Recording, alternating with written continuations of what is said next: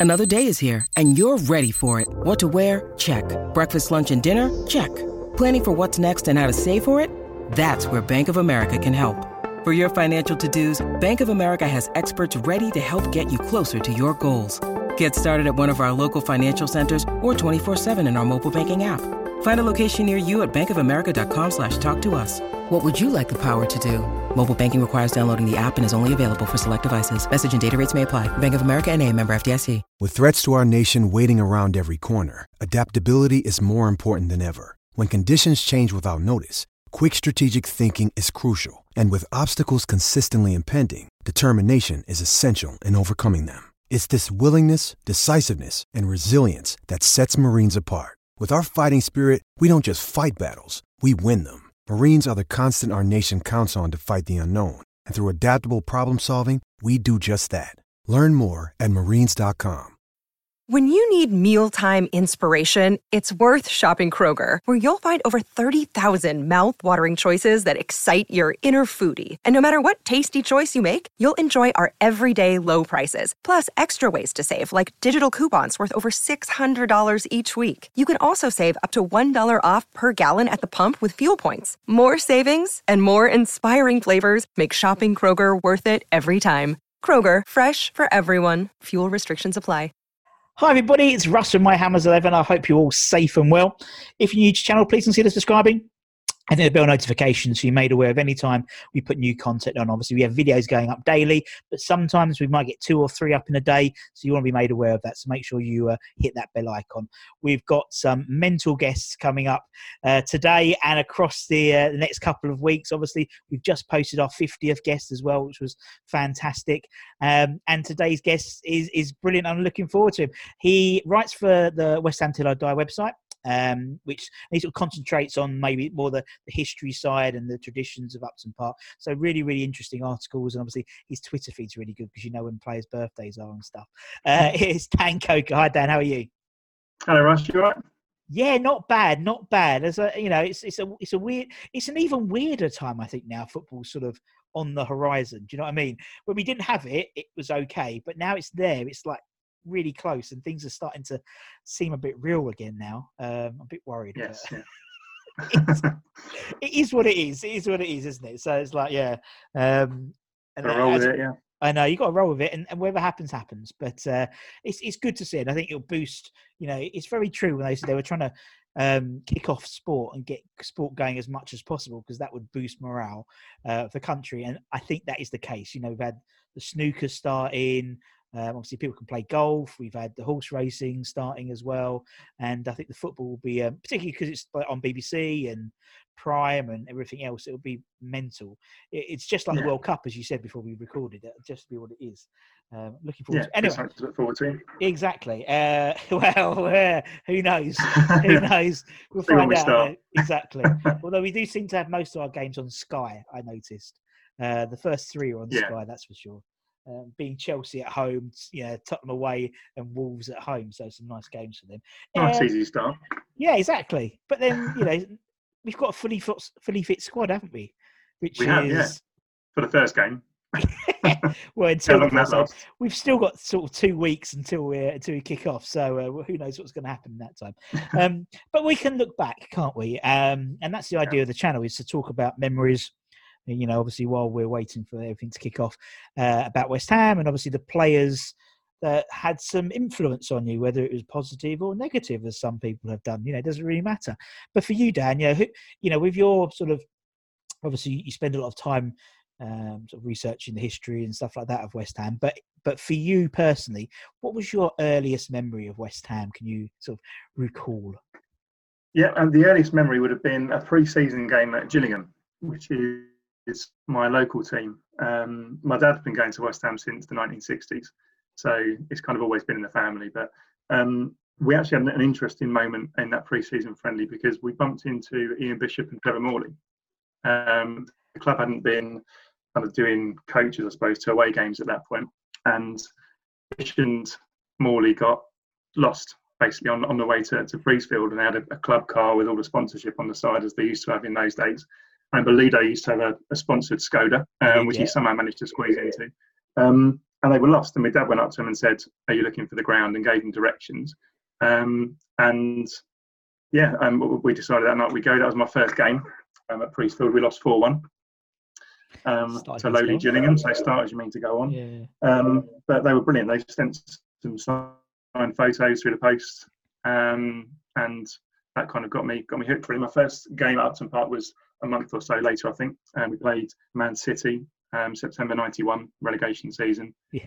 Um, and it was it was brilliant. We were sat in the West Upper, and I remember we had um, we were not too far away from the director's box. And Dirty Den from EastEnders was there. Leslie Grantham, Eddie Large. He was a big Man City fan who passed away recently. They were both in the director's box. And I was really close to them. Um, and it was just if you kind of have my West Ham support in life as a microcosm, that was it. Um, We um, we went one 0 down because Colin Foster handballed one on the line and got sent off. Um, we then equalised with an amazing team goal, which started off with Ludo nutmegging Colin Hendry, who was playing up front for him at the time for some reason. I don't know why the centre half he went played for Blackburn. Um, Kenny Brown got a goal, brilliant volley, and then in the last minute, Ludo let one through his hands, and, and we ended up losing it two one. That is So the, that that is the microcosm of West Ham, isn't it? That's mental. Pretty much, yeah. That's so funny. and I Um, know what you mean about the whole like director's box and Dirty Den, and you know, like as I say, I remember, remember watching, you know, seeing David Essex coming out of the of the West Stand and and people and like uh, what's his name, um, Billy Mitchell and and you know Nick Berry, and Yes. you're like, wow, oh my god, I'm so cool to be in the same world as these people. But yeah, and as you said, you started as you meant to go on, you know, relegation season, obviously promotion the, the season after that was a good year. Um, yeah, that was a great season, that one, yeah. that was brilliant, wasn't it? I mean, that was my first season, so you know, I Mm. I was a glory hunter, really, in all, in all true respects. Um, but yeah, that was awesome that whole season, and you know, it, since then, obviously, sort of the early '90s onwards, Dan, you know, you must have had obviously lots of experiences, maybe dealing with ex players and stuff like that for the website and things. What sort of what sort of memories sort of stick out as as sort of you know maybe so many things differently than the necessary games you know is there any sort of memories or any sort of stories that have sort of stuck out in your career so to speak of being a west ham? Um, probably the one um, which sticks out apart from the obvious, you know, last game against Man United, Yeah. um, which is probably my favourite memory, um, would be one where I wasn't at the game but might have been able to make a difference, which is a bit of a strange one. Remember Manny Omoyinmi against Aston Villa in, in the quarter final? Yeah. I was actually at the game that he played for Gillingham in the League Cup earlier that year. Um, so I, I knew he was cup-tied, and I was going to all the games then. But I think that game, I was on a school trip. We were um, on an A-level school trip somewhere, um, and I knew we'd won the game. I knew we'd won it on penalties. Um, you know, kind of kept up with the score. And the next morning, I looked at the paper and saw that Omoyinmi had come on as sub, and I knew at that moment um, we played a cup-tied player because I'd actually seen him on the pitch at Priestfield playing. I think it was against Bolton for Gillingham. Um, and I just think, you know, if I could have been at that game, grabbed grabbed hold of a steward, get me down, you know, to the tunnel, they probably wouldn't have listened. Yeah, what But, would have what would know, have it, been? it could have, it could have changed that moment. I know, yeah. Um, so that that one's up there. Um, playing any game against Man United has always been good um, over the years. I remember um, coming back, Chapman and Morley, I think, scoring two in two minutes. Um, putting us two one up against Man United in front of the North Bank. Um, was at that game with my dad and my uncle and my cousin. Um, and Paul Ince equalised in the last minute. So again, typical West Ham. Um, obviously, the 94-95 game with Ludo, um, Dixie smashing that penalty in um, Yeah. in 1996, I think it was. Um, but yeah, any game against Man United down the years, and obviously culminating in that that big game, the last one at the Boleyn. Um, when we won, that's probably my, my greatest memory. Although my Yeah. dad couldn't be at that game, unfortunately, he had, to, he had work and he couldn't get out of it. He was gutted. Um, so his last game was losing 4 1 against Swansea, unfortunately. Again, But, it's yeah, that, that was Ham, an amazing night. Yeah, no, it was. It was an amazing night. It was a. It was a very. Um, I was. I, I felt very privileged. Um, you know, not only because I was one of the thirty-six thousand people there. You know, considering how people were outside, um, but just obviously, you know, stuff I do. So you know, being privileged enough to, you know. You know, it was an, as I said, I've said before in previous videos. You know, walking around the ground, you know, during during the morning, and there was no bugger in there and you know just walking around the changing rooms and sitting where I used to sit like several times. Obviously, you move around when you when you was a season ticket holder. You know, I was was in the East Stand, and then we moved to the what was the family enclosure. You know, Centenary Upper, um, and and yeah, just walking around and just taking in the, the place really. And it was an amazing amazing day, wasn't it? Amazing evening, stressful. Yeah because obviously the game but you know then i was listening to i was next door to all the the guys doing the production afterwards and billy didn't turn up and he turned around and went home and you know it's like oh it's like and then, they, then obviously everything got delayed didn't it? So we had to put the fireworks on at the beginning not at the end. So it's like you know but it's just the way it was. But it's the west ham way isn't it? It's just like you, yeah. you make do as you go along. So even going two one down was so west ham exactly. it, but as you said again, you talk about that, that microcosm of, of, your first home game there. That was a microcosm of the West Ham. You know, as you said, Man United always turned up against the, the better teams, went down, but dug in when when it really really mattered. We seemed to always yeah. produce something, and um, yeah, it was an amazing Definitely. day. Um, and and yeah, as you said, that, that you're right. United games we always seem to be a bit special. Um, yeah. Not so much, I think, now because that sort of the shines come off a little bit of Man United where they were obviously during this yeah when we were, were yeah in sort of the nineties but uh, yeah no it's and and they, they always seem beatable don't they whereas you know when you I don't know when you turn up with uh, like Liverpool you know at the moment you know it's like yeah. they just you just turn up for the numbers really in all honesty yeah. at the moment because they're just so up above everyone else. But uh, it is what it is, and we carry on and we carry on plugging away.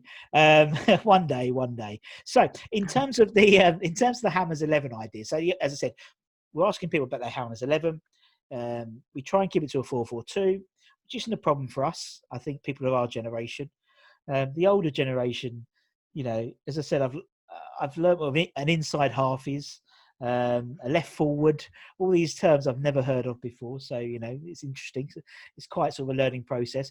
The second rule is you have to be alive to have seen them play. So, obviously, you report on some of the greatest players who have played for West Ham through West Ham till I die through the history stuff, but obviously you didn't see them. So, you couldn't put Bobby Moore in, for yep. example, or, or Jeff Peters, uh, Jeff Peters, Martin Peters, and Geoff Hurst. Cry. Uh, who's Jeff Peters right here?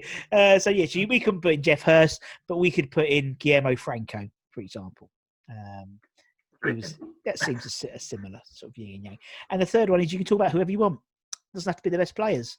And to be honest, most of people's eleven, if you put the eleven out on the pitch, they might not be the best players, but for that person, they were their favourite players, or the players they hated the most, or the players they they might have shouted at the most, or had the best chance. It really doesn't matter, to be honest, Dan. Um, it's and it's nice to get people's business. We've had about 120 different names have appeared so far, uh, which isn't bad considering you know this type of thing. You yeah. know, obviously you can you can imagine a few favourites emerging, but uh, you know we've had uh, we've had two people say Paul Ince, for example. Um, you know, and and you know we've had some interesting ones as well. Uh, Razvan Rat appeared in one. Right. Um, yeah, Razvan Rat came out in Charlie Walsh's one um, from Hammers Chat because he wore um, a onesie, Christmas onesie for the um, the Christmas catalogue, um, and that was right. why little things like that. So, in terms of that's of all anyone remembers him for. That's exactly. Well, I think so. Yeah. Uh, in terms of the the the Dan Eleven, who would be between the sticks for your team, Dan? Okay, we've had we've been blessed with a lot of really good goalkeepers. I think over the last thirty years or so, um, and a lot of them kind of have ended up winning the Hammer of the Year as well. Um, Fabianski, Hislop, Ludo, um, etc.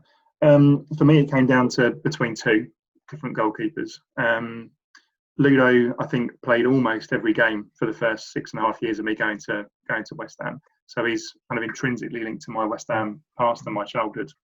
But I'm going to give it to Rob Green. Um, Greeno was absolutely um, fantastic for us. Um, I know that he obviously had the big mistake um, for England in 2010, but for me, that, I don't remember that. I remember the brilliant performances he put in for us week in, week out. I think um, he saved eight penalties for us in about six seasons, um, which is uh, incredible. I think he saved three in a row. The one that sticks out to me was the one from Defoe in that last, I think it was 93rd minute or something against Tottenham when he sits on the post. And it's, it's not necessarily a save that I remember that for. it was um, when the ball came back in, it just looped up in the air and he just caught it, fell on the ground. Everyone's cheering, yeah. um, and that's that's one of my my favourite Greeno memories. I think another one would be we played away at Barnsley, and I was behind the goal at Barnsley. We were all singing number one is Robert Green, number two is Robert Green. Dream, we're all dreaming of a team of Robert Greens. And he was stood with his back to us, just counting them out one, two, three, just counting along with four them up. Um, and he was such a character as well. I think people don't really get that about Rob Green sometimes. But he was a he was a fantastic character, and we really latch onto that. I think West Ham fans with our goalkeeper. So Greeno between the six for me, I think great yeah, goalkeeper. Good chat. He doesn't take him, and, and I think you know when he used when he had England number six stitched on his gloves and stuff yeah. like that. He didn't take himself seriously, and I think that's that's that's that's something which is lost in the modern game. Everyone's so serious now because it's such an uber professional, uber money sport. You know, so it's like it's almost like you know they can't take themselves they have to take themselves very seriously. And as you said, Greeno was a was good. I mean, you know, you see all the stuff he does on his Twitter. You know that he was a, obviously won won the European Cup with Chelsea. You know, and and like I think it's brilliant. I love Greeno. He's a good laugh, right? Yeah, and he did. Yeah, fair. Yes, I mean he did. So you know, fair play to him. Okay, but Greeno between the sticks is a nice shout. I think. Um, who will have? Uh, who should we have left back? Um, okay, so left back, um, special mentions for Aaron Cresswell. Cresswell. I'm a big Hannah Cressy. Um, George McCartney, I thought was a really solid left back, but mm. there's only one that I can put in, and that's Julian Dicks. Yeah. Um, absolutely brilliant player for us. Um, obviously, he's got that kind of hard man tag, um, and he likes to tackle. I think it's fair to say. Um, brilliant penalty taker, mm. but a really good footballer as well. Yeah. Fantastic pass for the ball, um, over 30, 40, 50 yards as well. Great left foot. Um, and probably my, my childhood era at West Ham, you know, the one who kind of stood up. we have some really good players, but I think he's the one that kind of stood out above the rest as well. Yeah, um, totally. Um, fantastic player. Pen- penalties, um, and not just you know, smashing those penalties in at 100 mile an hour as he used to, but that free kick against Forest, I think in '95, where he just curled it over the wall um, with, with his left foot. Yeah. A bit of finesse in there as well as as well as oh, a fierce yeah. shot. Definitely, and and and he, he he scored his fair few headers and corners as well. You know, used to yeah.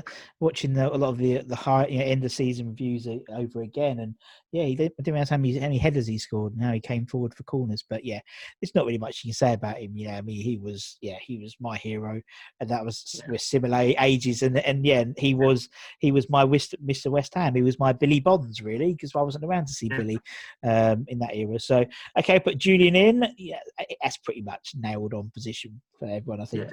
But it's uh, it needs to be. Yeah, he is.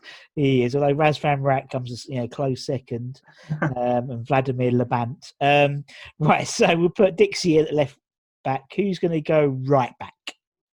Okay, right back is probably the one I struggle with the hmm. most, um, to be honest. Um, I think looking back over the last 10 years, I think we've only spent 3.7 million million pound on a right back, and that was Sam Byram. I think all the other right backs we've had have been freebies or loan signings, um, and no one really stands out. Zabaleta was a fantastic player for Man City, but he was never kind of really going to recreate that form for us as, as good as he has been for us. Um, I think the last really good right back we had was probably Lucas Neill.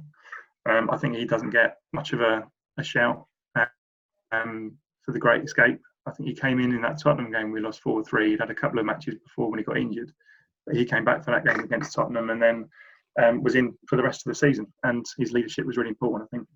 But it's, it's between two for me again um, for right back.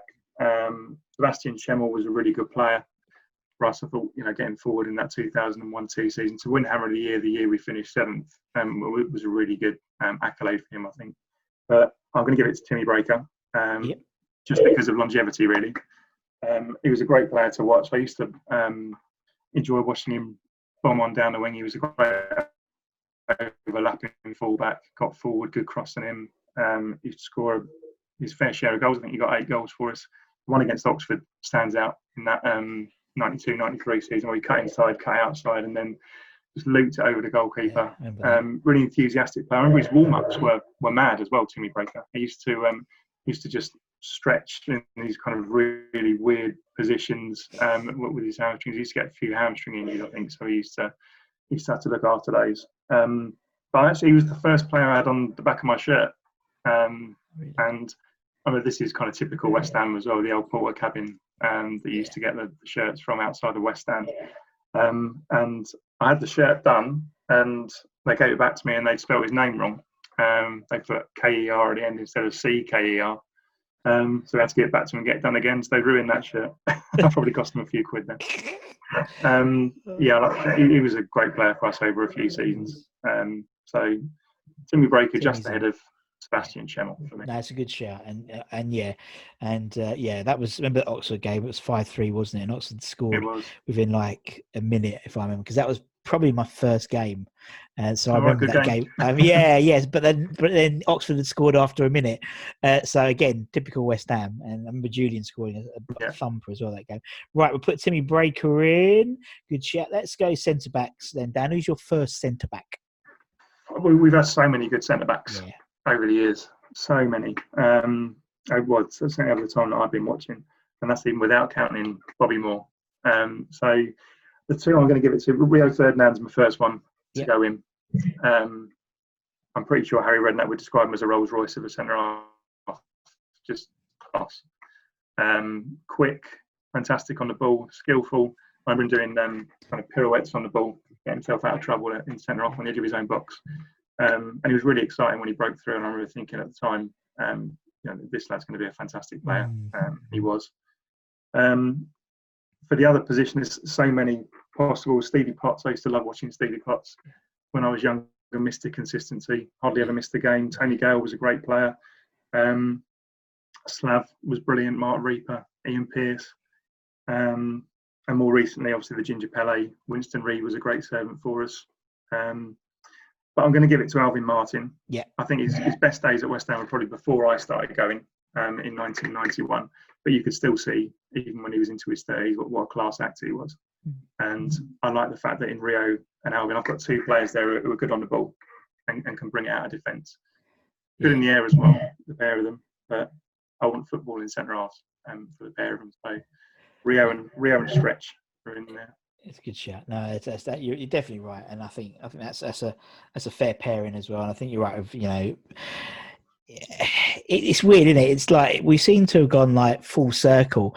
You know, it used to be, you know, in Bobby's era, so to speak, he was a ball playing centre half, skillful, pinged the ball. Then there was a period I thought sort of maybe towards the end of Alvin's career, so to speak, where it was more blockers. You know, I'm thinking sort of we had like Neil Ruddock and you know Reap. I mean, Reapy wouldn't say was a cultured player; he was just like solid. Uh, and now we're going back to the sort of you know, as you said, like. Uh, you know, everyone wants that ball playing centre half, don't they? You know, everyone. It, we rested our hopes on on you know John Stones at once, you know, as being that sort of, and, and it, it's funny how everything goes cyclical. So you know, it's it's back to sort of the um, playing from the back. And he's obviously Klopp and Guardiola have sort of brought that, instilled that in that sort of foreign mentality. But that's a good shout. I think, yeah, good pairing. Nice, nice, nice. Well, that's defence done. Let's go. Let's go left wing. Then Dan, who got left wing for you, man? Um, I, I love a winger. Um, someone who can take on a fullback, um, get get past their defender, get to the byline, put a crossing, bit of pace, get get the crowd, get the crowd going. So I really like the wingers. Um, I used to love watching Matty Holmes when I was younger um, real try Matty and, and, a good player as well. Another Matt, uh, Matty Etherington. I, I, used to love watching so Etherington play for us. But I've got to go with one of the probably the best player in terms of skill and talent that I've seen in the West Ham shirt, and that's uh, Dimitri Payet. Yeah.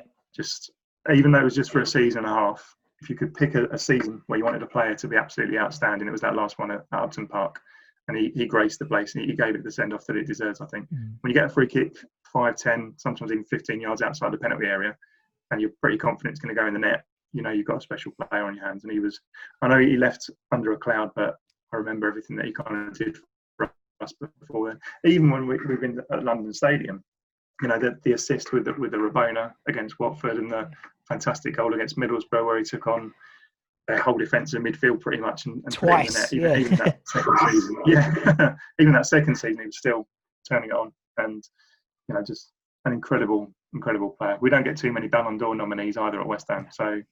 Um, exactly. Jimmy's, Jimmy's on the left. Yeah, Sorry, no, good shot. But yeah, I know what you mean. I know what you mean. I I love, and it, it's it's it's it's and it's one of those things where you don't get that sort of left winger or right winger who just bombs it down the wing anymore. And it's so, and thinking about it, you know, it's so simple, you know, just bombing, get the quickest play you can, put him on the left. He beats the right back and chips it in. As long as you've got like a decent centre centre back, uh, yeah, centre forward rather. Um, it's just such an easy game football can be, but I think we overcomplicate it. But yeah, Payet was, you know, I don't think well, in my lifetime, I don't think a player had made such an impact so early on. Usually, you know, we get one and there were a couple of games, three or four games to bed themselves in. Literally from the first game, he was on it and you knew he was going to be mustered. Yeah. Um, and there was nothing of him really, you know.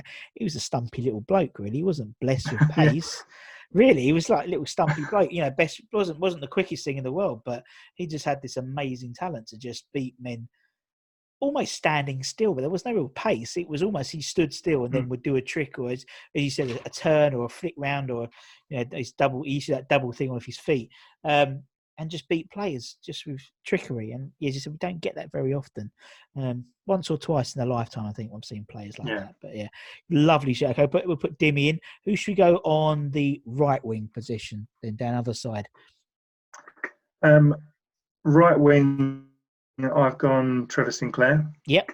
Um, just pace, goals. Um, you were just saying there about Payet kind of hitting the ground running. I think um, Tricky Trev scored two on his on his on his first game, on his debut for us.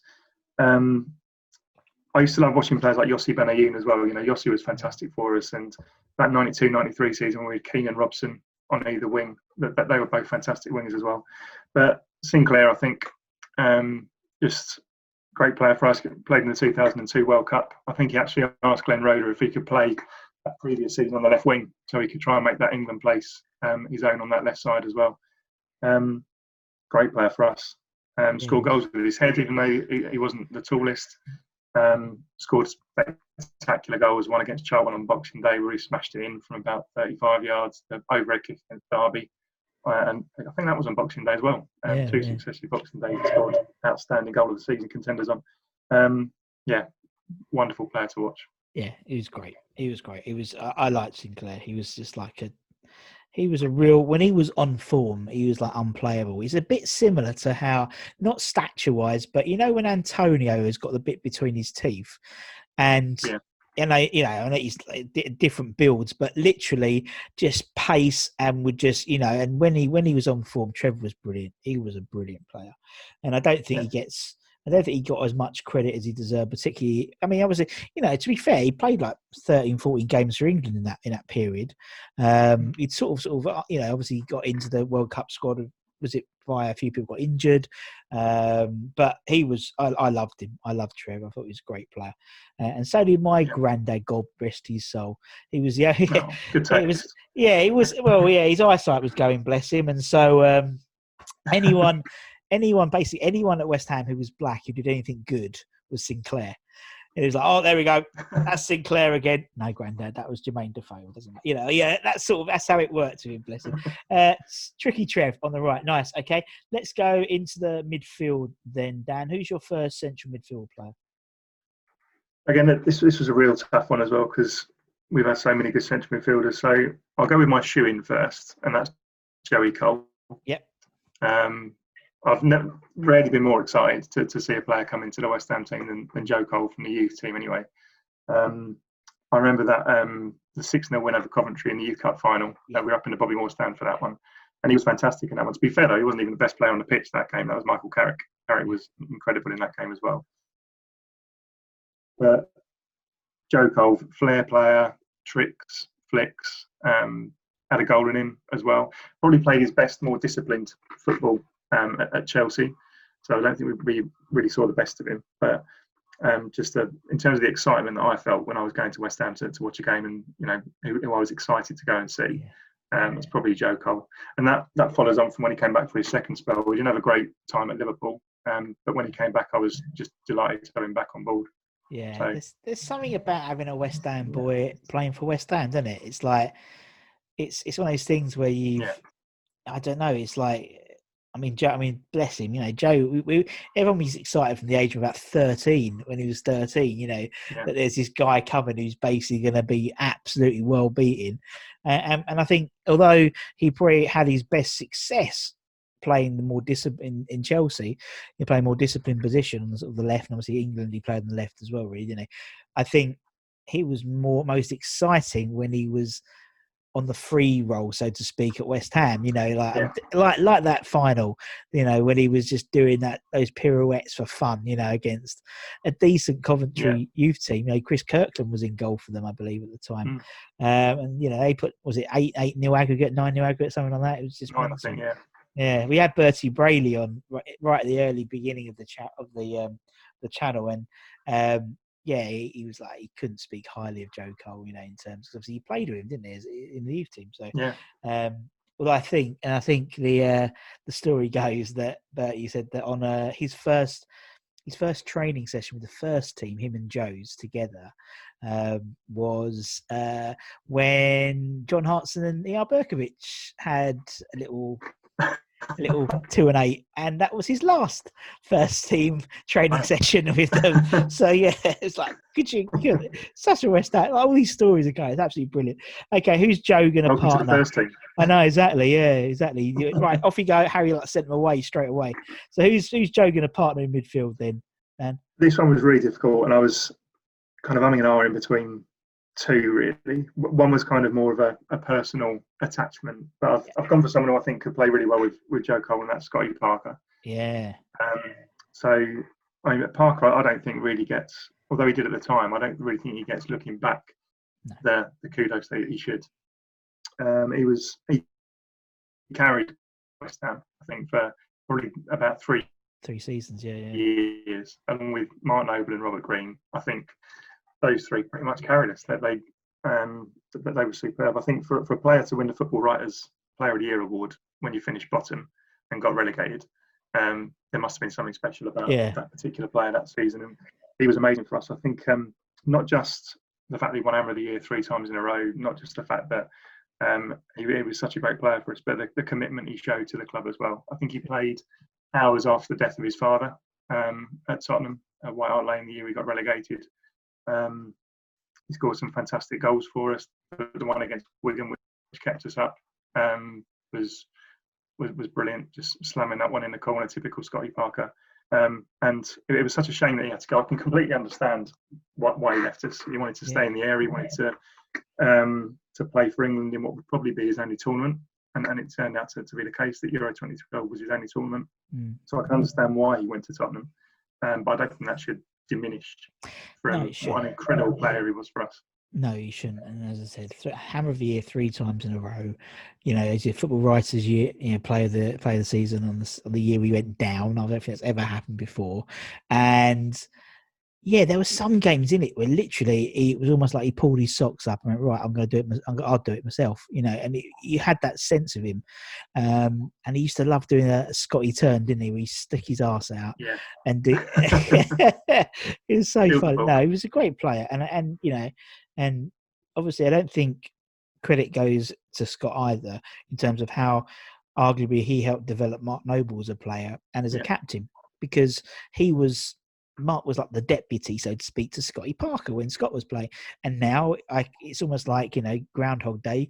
Dec is almost like the the the set the deputy to Mark Noble, and and hopefully that will continue, and Dec will will, will uh, then have a will then have a, another young guy to to, to deputy to, to be the, the senior man. But it, it, he's brilliant now. Scotty Parker was great, and I think you're right. I think it, the, the fact he went to Tottenham should diminish the fact. I mean, you know, we've got Payet in there, and Payet's in a lot of Yeah. people's teams, and he's only had one season, one bit seasons of us, and um, arguably Scott Parker. As a team man, as a captain, was was a lot more influential. But um, yeah, we'll put he Scotty. just he, he just edged out Ian Bishop for me. oh, good old Bish. I, I love watching Bish play, but um, Yeah, I needed someone in there who's going to be. I, I, Bish could put his foot in, but Yeah. I think Scotty could do it with a bit more regularity, maybe more. success. Sure, Sorry, Bish. yeah. as much as I love watching Bish play, and, and what what play what a passer he was, and it was a massive influence on the way that I played. Actually, when I was a kid, I used to love watching Bish. But Scotty Parker, Scotty Parker. Yeah. That's good. All Yeah. right, let's let's let's go up front then, Dan. You've got your striker? Who's your first striker? first striker again, like, like Alvin Martin at the back, is probably someone who had his better days before um, I started going to games. But I'm going to go Tony Cottee Yep. um, as my first striker. Um, we'd had some some great strikers actually in the first Mm. couple of years when I was going. Trevor Morley and Clive Allen had that brilliant partnership Yeah. um, in in 92, 93. But um, when Cottee signed it, we had an out and out goal scorer, um, poacher, wh- which hadn't, apart from Clive Allen, that first kind of um, half season in 92, 93 when he was fit, it was really exciting to, to see TC come back.